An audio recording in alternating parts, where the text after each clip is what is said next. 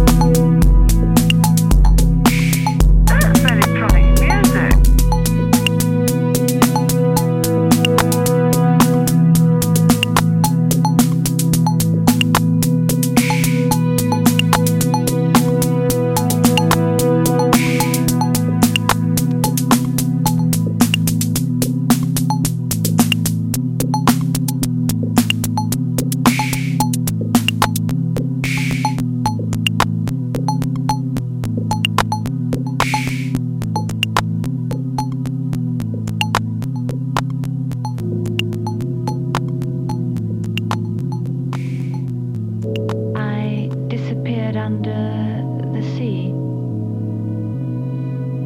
And I would surface again.